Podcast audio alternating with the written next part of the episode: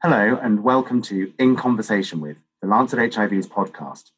I'm the journal's editor, Peter Hayward, and in a moment I will be talking to Ankur Gupta Wright of London School of Hygiene and Tropical Medicine in the UK, and Melanie Alufandika Moyo from the Malawi Liverpool Wellcome Trust in Blantyre, Malawi.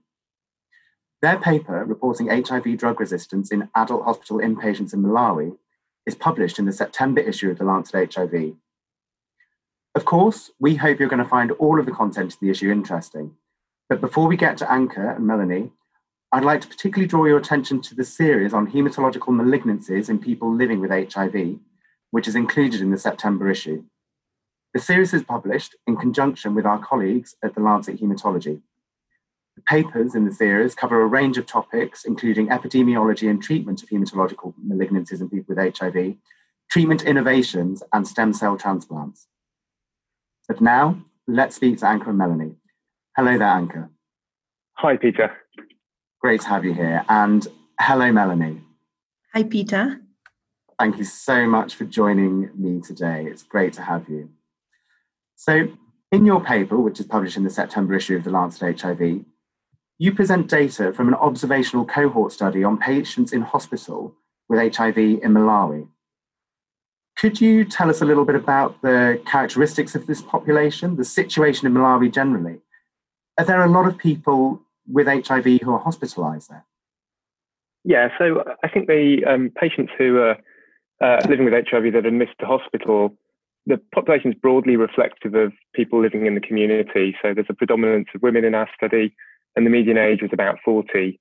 But as we'd expect, the population in hospital is, is different in that patients are much sicker than the general population.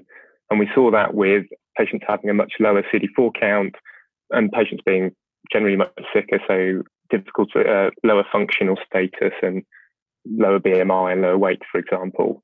I think what's interesting is uh, in our study, most patients actually already knew their HIV diagnosis, um, and over 90% of these patients were taking antiretroviral therapy. And I think this is something that's dramatically changed over the last five to 10 years previously, most patients with HIV who are admitted to the hospital probably wouldn't have known their HIV status, so they wouldn't have been diagnosed and they wouldn't have been taking um, antiretroviral therapy. Um, and I think this is really a testament to the, the strong ART program in Malawi. And along with this, I think we're seeing a reduction in the number of patients um, living with HIV who are admitted to hospital the hospitals are actually a really good setting to try and target interventions to find and manage um, those patients who are living with HIV and on antiretroviral therapy that aren't virologically suppressed. So that sounds like there's been a lot of progress in recent years, which seems really encouraging. Uh, you seem to find quite high levels of drug resistance in the population in your study. Were you surprised by the level of resistance mutations and resistance that you found in your population? These were very important findings, but we weren't surprised because working on the wards in the hospital, it's very common to see patients whom, you know, as clinicians, we believe that they're failing on their ART, but without easy access to viral load testing for hospitalized patients and also um, with no access to drug resistance, it was unclear how much ART failure was due to drug resistance we see patients who are established on their ART, but they still come in with stage three or four conditions and they have quite low CD4 counts. So the results were not surprising to see that about 32.1% of HIV positive patients who are already established on ART for more than six months had virological failure. And it's also good to know the resistance to the different drugs used to manage HIV because, I mean, notably, we've seen a high resistance to the non nucleoside reverse transcriptase inhibitors. And this information will help assist clinicians to select appropriate drugs in, you know, to manage HIV positive patients. And we weren't surprised also at the lower levels of resistance to the protease inhibitors and the integrase strand inhibitors as these drugs are not commonly used in Malawi. They're in the second line regimen, and not many patients are on the second line regimen. So these were very important findings, but they're not surprising to most clinicians. And just sort of allied to that, is the situation, I don't know whether you know this, sort of whether the situation is sort of similar in the region more broadly, so outside of Malawi. So there's not very much data in um, hospitalized patients. Um, this is one of the, the, first studies really reporting drug resistance in, in this population. Malawi does have a particularly strong ART program for the region, but I imagine that the HIV epidemic is quite similar across neighbouring countries. Mm-hmm. Um, so I imagine the findings will be quite similar if, if studies were done in, in, in, other settings, but we don't really have the data to answer those, uh, that question. Right, okay. But coming then back to Malawi, do you think you find similar results in the wider community rather than just in a hospital setting? So, as Ankur mentioned earlier, I mean, the hospital population is a highly selected subgroup of the wider population of people living with HIV and AIDS. And we expect more patients in the community to have virological suppression and fewer patients to have drug resistance. Um, data from the community shows that over 90% of people know their HIV status and that they're taking ART, and also that more than 90% of patients who are taking ART are virologically suppressed. And this is in comparison to the hospital figure that we've, the hospital estimate that we found at 68%. The level of drug resistance in um, patients with newly diagnosed HIV who had not been exposed to ART was similar to that which would expect in the community, around 10%. But the level of drug resistance also that we found in the study is much higher than that which would expect in the community. So the, the results would be different um, in a community setting. And so just so in the community setting there, you said that 90% of people uh, know their status, did you say? And then 90% of people on treatment are virally suppressed. I mean, that's an incredible achievement for Malawi's HIV ART program. Yes, so Malawi is doing doing very well in as regards the progress towards the UNAIDS 1990 treatment goals. Great to hear.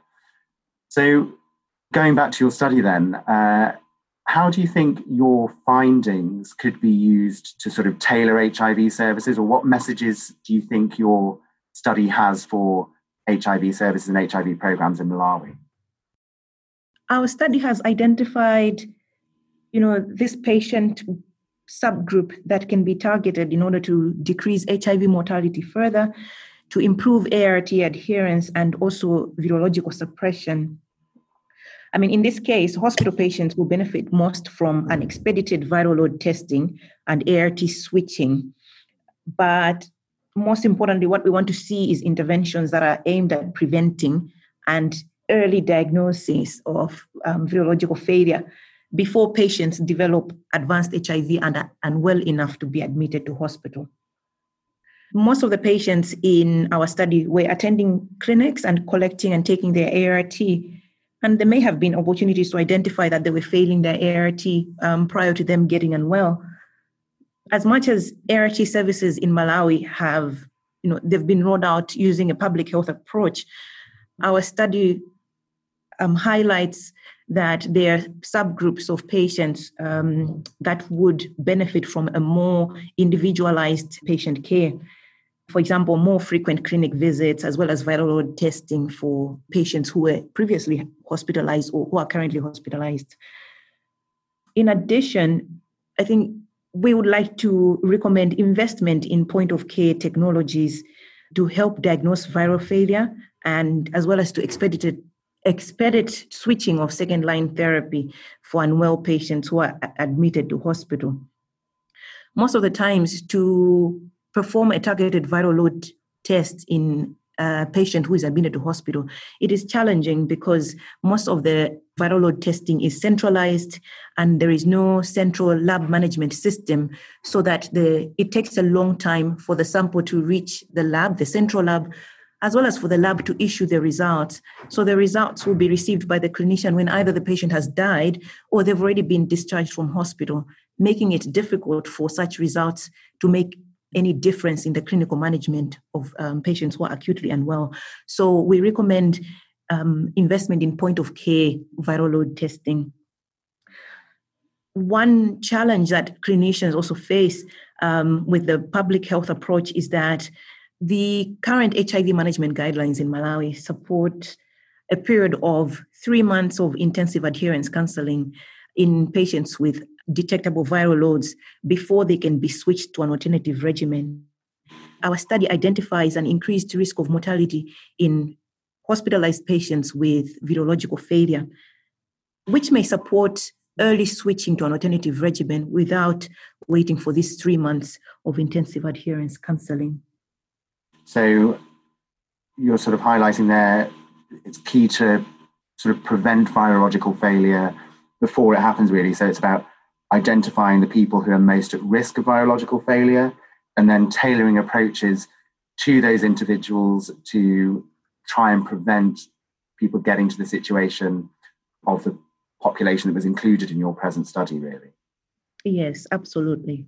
Yeah, great. Well, that's um, thank you very much for that. So then, Ankur sort of t- touched on this earlier, um, and I guess you've mentioned as well a bit, Melanie. I think about sort of the current uh, sort of treatment of HIV in Malawi. I think Malawi is sort of in the process of switching to using dolutegravir, so using um, an integrase strand transfer inhibitor as a first line drug. Do you think that this is a sort of step in the right direction that's going to help to prevent people, to help prevent virological failure and help sort of prevent people getting into the situation of the population included in your study? And also, how do you think it will impact sort of the picture of resistance uh, in Malawi? The switch to um, dolutegravir as a first-line drug was received with much excitement in the clinical community because of its high potency as well as high um, barrier to resistance. We expect that it will overcome some of the resistance found in our study, um, especially that to efavirenz um, which is a drug that has been replaced um, by dolutegravir. And also that in our study, there was very little resistance to dolutegravir. Mm-hmm. However, the fact that most patients were um, resistant to two or more drugs in the first line regimen, particularly the nucleoside reverse transcriptase inhibitors, suggests that patients who are switched from efavirenz to dolutegravir, whilst maintaining the other two nucleoside reverse transcriptase inhibitors, may effectively be on dolutegravir monotherapy. Whilst data from previous studies have shown that patients with nucleoside reverse transcriptase inhibitor resistance when they are switched to dolutegravir regimens will still achieve um, virological failure. We don't know if this will be the case in unwell patients who have very high viral loads and quite advanced HIV. So this is worth looking out for and um, I guess observing as more and more patients are switched to dolutegravir. Anecdotally, we also still we're still seeing patients who um, are failing their ART even on dolutegravir. So there is need to continue monitoring for um, drug resistance, and the hospitalized patient population would be a perfect um, population to do this. So it's it, it's it's not a magic bullet, but certainly um, offers some hope. Yes, it does. It does. Okay. Well, um, thank you both for joining me today. Thank you, Ankur, and thank you, Melanie. Um, and thank you to for listening to the podcast today. If you enjoyed our conversation with Ankur and Melanie, we think you may also be interested in a review by Raph Hamers and colleagues that was published in the October 2018 issue of the Lancet HIV on HIV drug resistance in low and middle income countries. So just remains for me to say thank you once again for joining us, and we hope you'll be back next month when we'll continue the conversation.